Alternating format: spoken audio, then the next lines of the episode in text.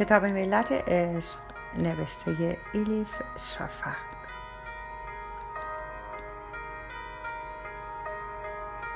ترجمه ارسلان فسیحی. چاپسیوم انتشارات ققنوس خانش توسط هوریه کوکلانی.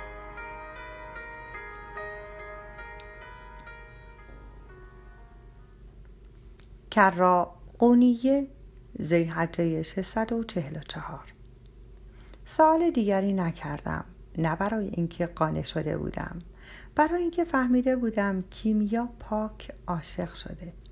از دخالت کردن در قضیه ازدواج کیمیا دست برداشتم. در زندگی چنان اشتباه های عجیب و غریبی است که حتی وقتی جلوی چشمهایت اتفاق میافتد نمی‌توانی دخالت کنی و جلوش را بگیری. امسال انگار ماه رمضان زودتر از راه رسید. توی خانه اثر کولمان کار میریخت. جهیزیه آماده می‌کردیم. اید هم زود گذشت. چهار روز بعدش کیمیا و شمس را به عقد یکدیگر درآوردیم. شب عروسی همانطور که مشغول کار بودم اتفاق عجیبی افتاد. در مطبخ تنها بودم. داشتم با بردن روی تخته خمیرگیری خمیر باز می کردم تا برای مهمانها شیرنی بپزم. ناخداگاه یک مشت خمیر برداشتم. با آن چانه خمیر شروع کردم به ساختن مجسمه کوچکی از مریم مقدس. با نوک چاقو به خمیر شکل دادم. حالتی مهربان و دوست داشتنی دادم به صورت آن مجسمه. آنقدر غرق این کار شده بودم که متوجه نشدم کسی پشت سرم ایستاده. گفت چه ساخته ای کر را؟ جا خوردم.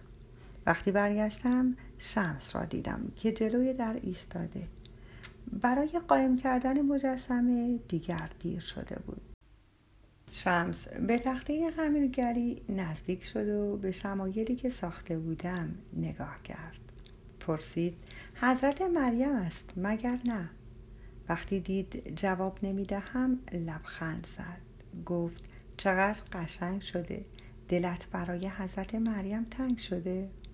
از قصد گفتم دلم برای کسی تنگ نشده. خیلی وقت است دینم را انتخاب کردم. دیگر زنی مسلمانم. شمس طوری که انگار حرفم را نشنیده باشد ادامه داد. شاید کنجکاو شده باشی بدانی که در اسلام چرا زنی مثل حضرت مریم نیست. البته جدمان حضرت فاطمه وجود دارد اما شاید در نظر تو با حضرت مریم یکی نباشد. مسترب شده بودم. نمی‌دانستم چه بگویم. شمس ادامه داد. اجازه می دهی یک حکایت تعریف کنم و این حکایت را تعریف کرد. زمانی چهار دوست بودند یکی فارس یکی عرب یکی ترک یکی رومی. از غذا پولی به دستشان می‌رسد.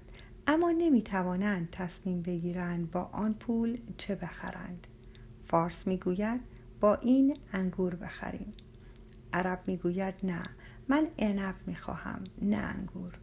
ترک مخالفت می‌کند و می‌گوید من عنب نمی‌خواهم اوزم می‌خواهم. رومی هم تصمیم خودش را می‌گیرد. برمیگردد و می‌گوید اینها را ول کنید. بیایید استافیل بخریم. یکی این می‌گوید یکی دیگری می‌گوید و آخر سر جر و بحثشان به دعوا می‌کشد.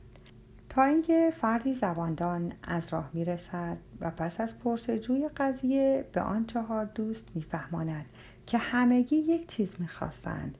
اما این بار بحثی دیگر میانشان در می‌گیرد. هر یک انگور خودش را میپسندد. یکی انگور سیاه یکی انگور سبز. یکی انگور زرد دیگری انگور کبود. سرانجام صوفی که ترجمان دلها بوده به آنها برمیخورد. صوفی می‌بیند آنها دعوا و مرافعه می‌کنند. از چهار فروشنده چهار انگور می‌خرد.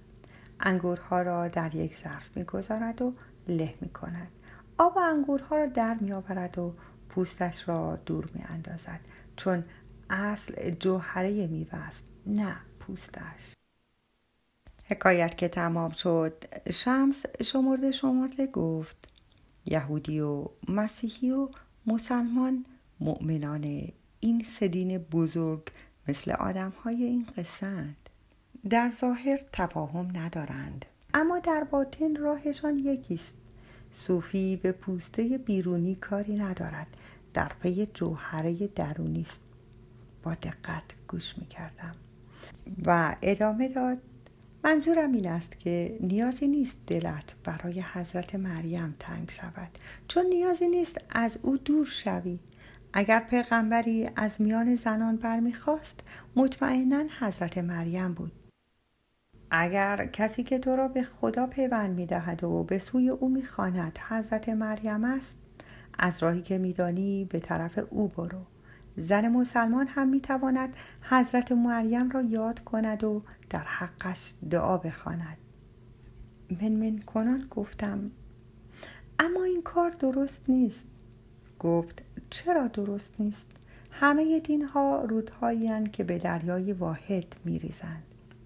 اگر به نظر تو حضرت مریم یعنی شفقت مهربانی مادری و خیرخواهی در کسبت زن مسلمان هم می توانی دوستش داشته باشی. حتی اگر بخواهی می توانی اسم دخترت را بگذاری مریم. گفتم ولی من دختر ندارم. شمس گفت دختردار می شوی حیرت زده گفتم از کجا می دانی؟ گفت می‌دانم دیگر. بیان که دست خودم باشد لبخند زدم. برای اولین بار از وقتی به این خانه آمده با شمس تبریزی احساس نزدیکی کردم.